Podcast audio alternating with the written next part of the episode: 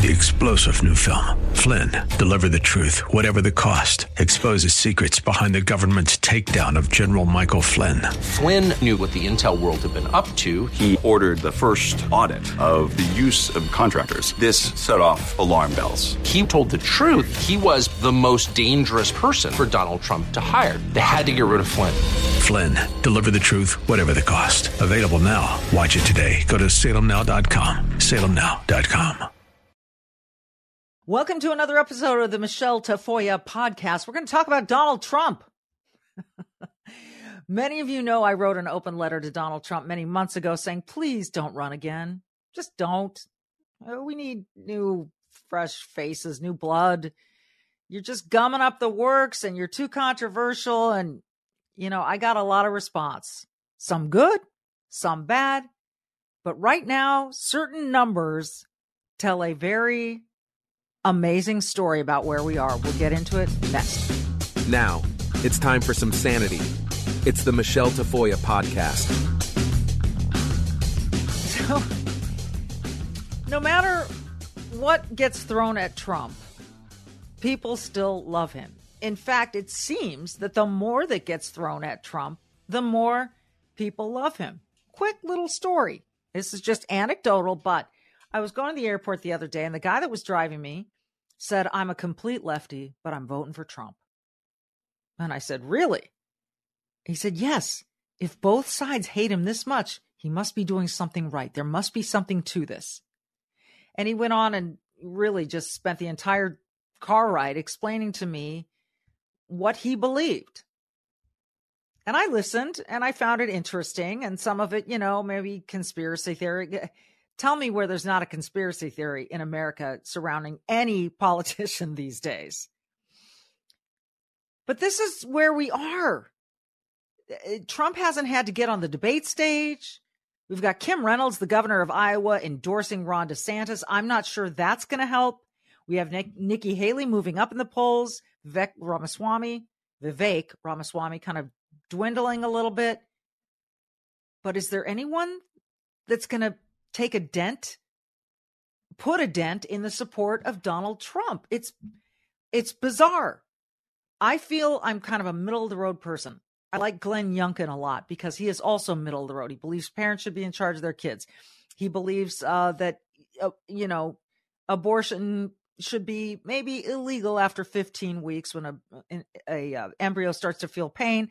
But he also said there are going to be exceptions uh, with incest, rape, and Life of the Mother. And by the way, I've spoken with um, prominent pro lifers who tell me that Life of the Mother also means can she emotionally, mentally handle having a baby? So that's a, a very fluid um, sort of term there. I, I just want to point that out. Uh, some people eh, look, they're going to take this abortion issue and they're going to say, no, a woman should be able to have an abortion whenever the hell she wants. I disagree. I think at a certain point, that child is a human being. It's existing, and that's a whole nother podcast. But regardless, I think Glenn Youngkin has a very reasoned, common sense approach. But Glenn Youngkin isn't running for president. He's still trying to get Virginia in the right direction. It seems like Virginia's doing a lot of really good things. So here we are with Donald Trump having unbelievable unfavorability but also unbelievable favorability. It's really bizarre. I'll read to you now from this CBS News report. With views of things in America continuing to be bad and now hitting their most negative marks of the year, one might expect an incumbent president to trail in a pre election poll, as Joe Biden does in this one. But that's only half the story. The other half is that Donald Trump holds distinct advantages in his own right when voters look forward more voters think they'd be off be better off financially financially if Trump wins in 24 and more voters think it's Trump who can keep the United States out of a war if he wins. Mr. Biden's Democratic base looks a little more shaky than Trump's going into next year too, which isn't helping him. On those financial measures, Mr. Biden hasn't fully made the case to his fellow Democrats that he'll help them financially or address inequality, certainly not in the way Trump has convinced Republicans. Looking overseas, Democrats aren't as sure about Mr. Biden avoiding an overseas war as Republicans are about Trump doing so. And then more directly, Democrats are just less apt to say they'll vote. That's the enthusiasm factor. Granted, it's far off, but it does speak to the challenges Mr. Biden has in front of him one year out from Election Day. Now, it's remarkable. Some of you may have heard that there are people on, you know, Democrat operatives that are saying eh, things are not looking good. Maybe Mr. Biden needs to bow out. Maybe the president needs to take a look at what's best for the party and say, you know what? I'm not going to run again. Or what are the machinations by which we can do this? Let him get all the delegates. And then when you go to convention, have him step down and the delegates find a new candidate. How are they going to do it? How's it going to happen?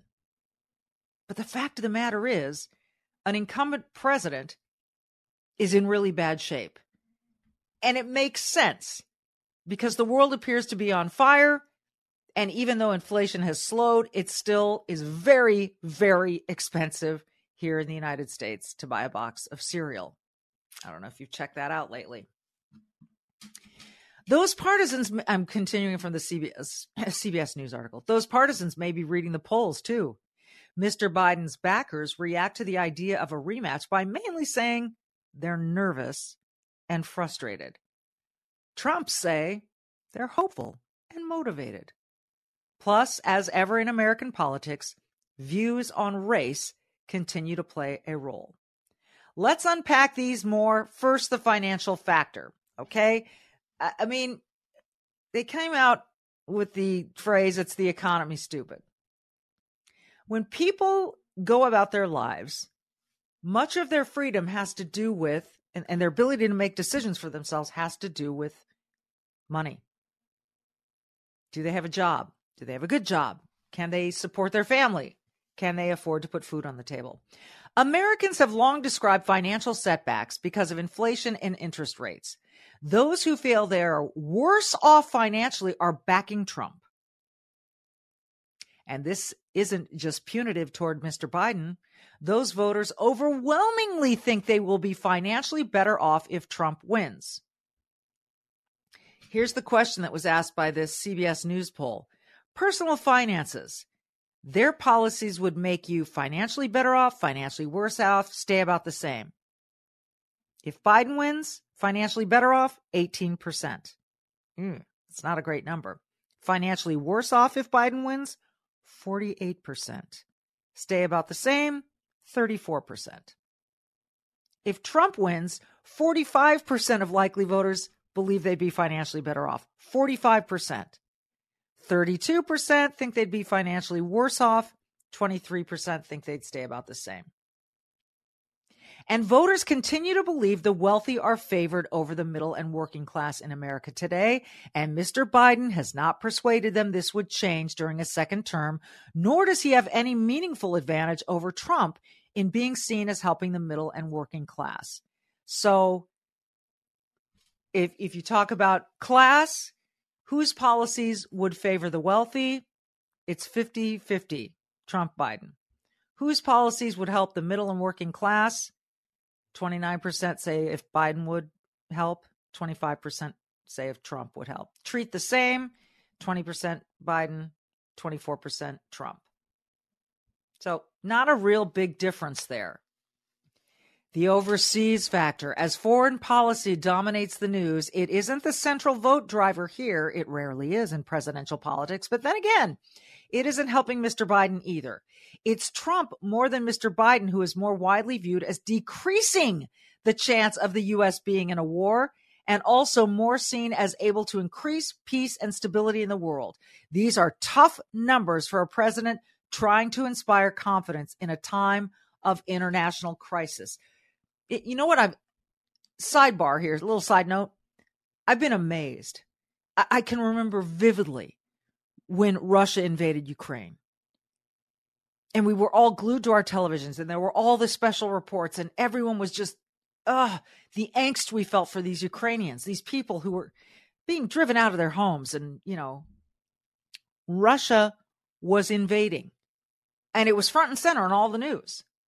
Notice how that's taken a back seat now to what's going on in the Middle East. You don't hear as much stuff still flying, if you know what I mean, in Ukraine, but it isn't garnering the same attention as this Middle East conflict. So we've got two fronts, two hotspots in the world. And you know who's probably thinking about contemplating a third? China invading Taiwan. What then? What the hell then?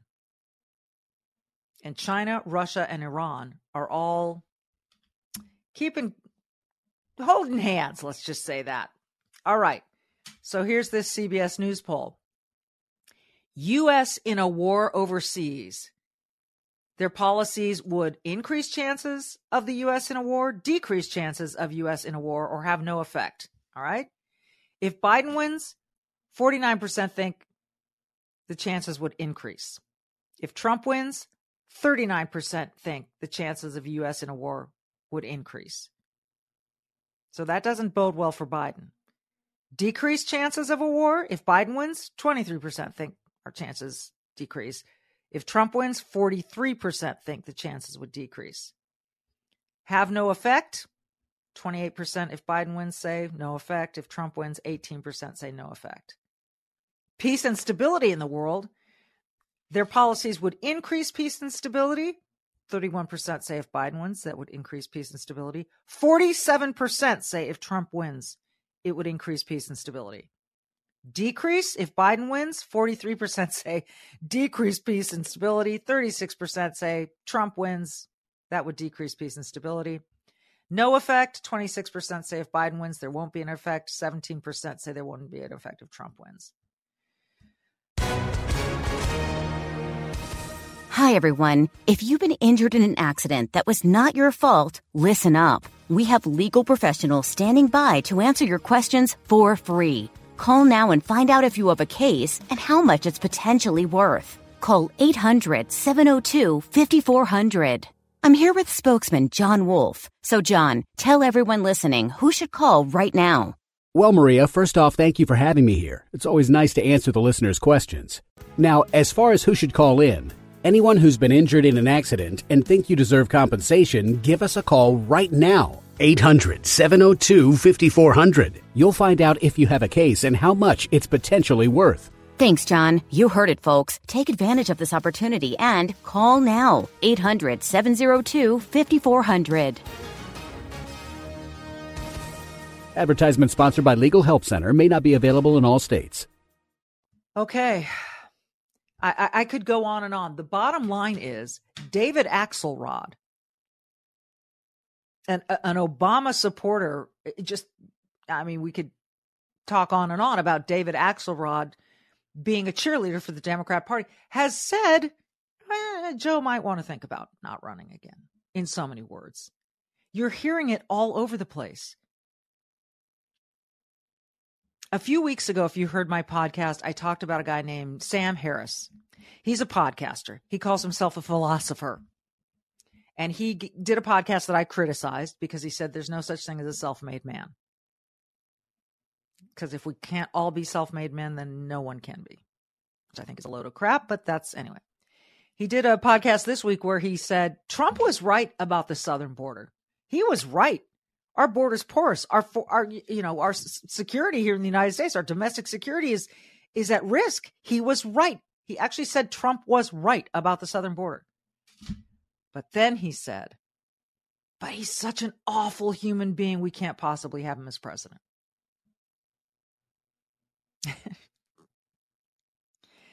you know, I, I, I, I, share a a sliver of that sentiment. I think he's a divisive character. But I think there's a whole group, a huge group of people in America who have felt jilted and sidelined and ignored by the government. They have felt as though they don't matter, they don't have power. And they're they're mistreated and they're not treated the same as as elites. And we're seeing this play out to a certain extent in the courtrooms of America, where stuff is going on in this New York courtroom that is kind of a joke. And you have to ask yourself, really? If this could happen to a former president, it could happen to anybody. Maybe should we hold a, a president to a higher standard? I, I don't know because I thought everyone was equal in the United States of America. Everyone. Everyone should be accountable to the law. Really? Everyone? There are so many people who have not been held accountable for the things they've done to this country. I, I could make you a list, and someday we'll do that on both sides of the aisle. So, why should anyone feel that they need to be held accountable? That's the first part of the problem. And the second part is if you pick and choose who is accountable, then you start to look suspicious. And I think that's what we have going on here. Regardless, we've got Sam Harris saying Trump was right, but he's a despicable human being.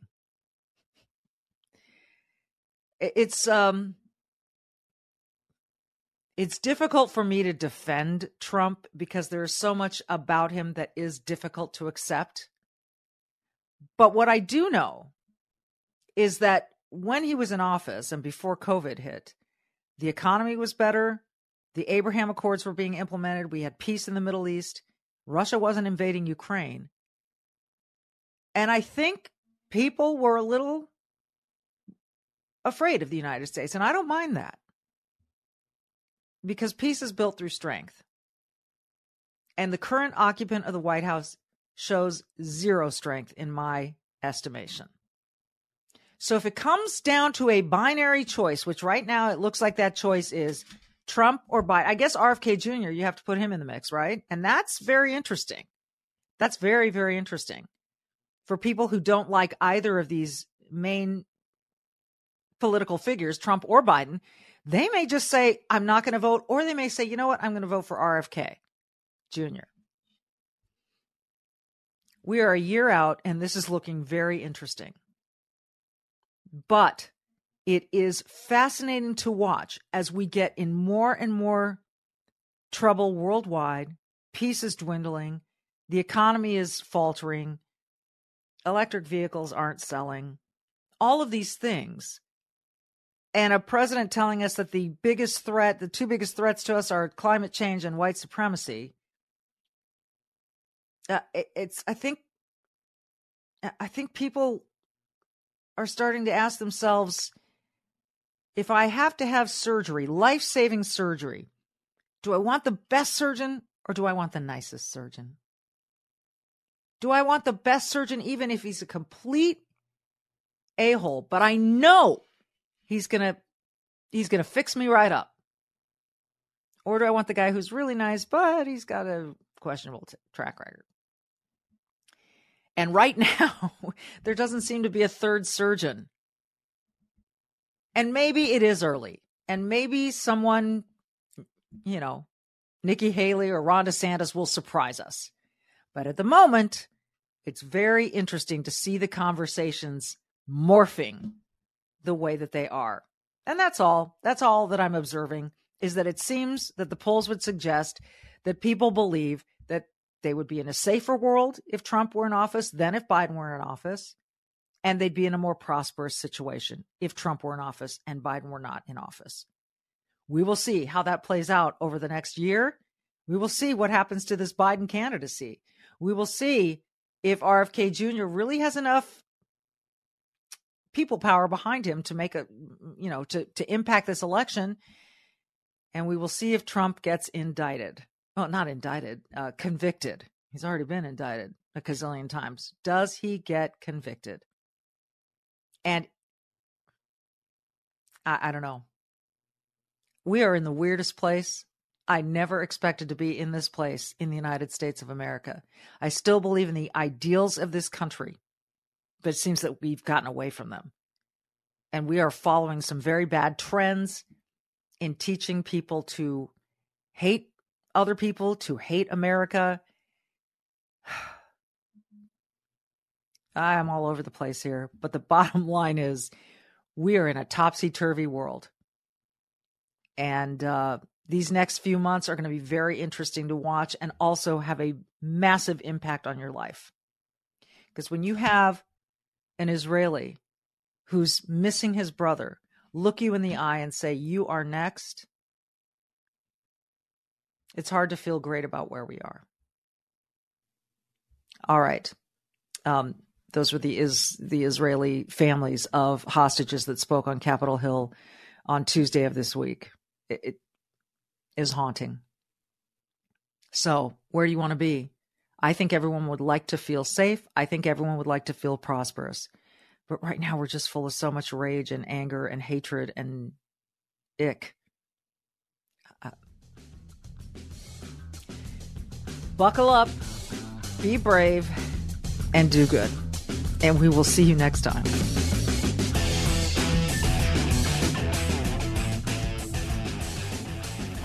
And this is a wake up call, not only for Israel, not only for the Jewish community. This is a wake up call for all of you, all of you here, all of America, all of Europe. You are next. You are next.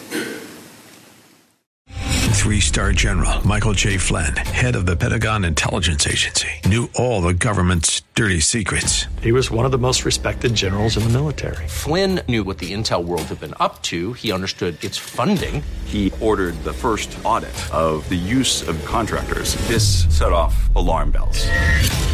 The explosive new documentary, Flynn, Deliver the Truth, Whatever the Cost, uncovers the facts behind this scandal. Flynn told the truth. He was the most dangerous person for Donald Trump to hire. I find out the worst enemy that I'm going to face in my life is right here in America. They took my assessment and they wanted me to change it. And I was like, I'm not changing it. They had to get rid of Flynn.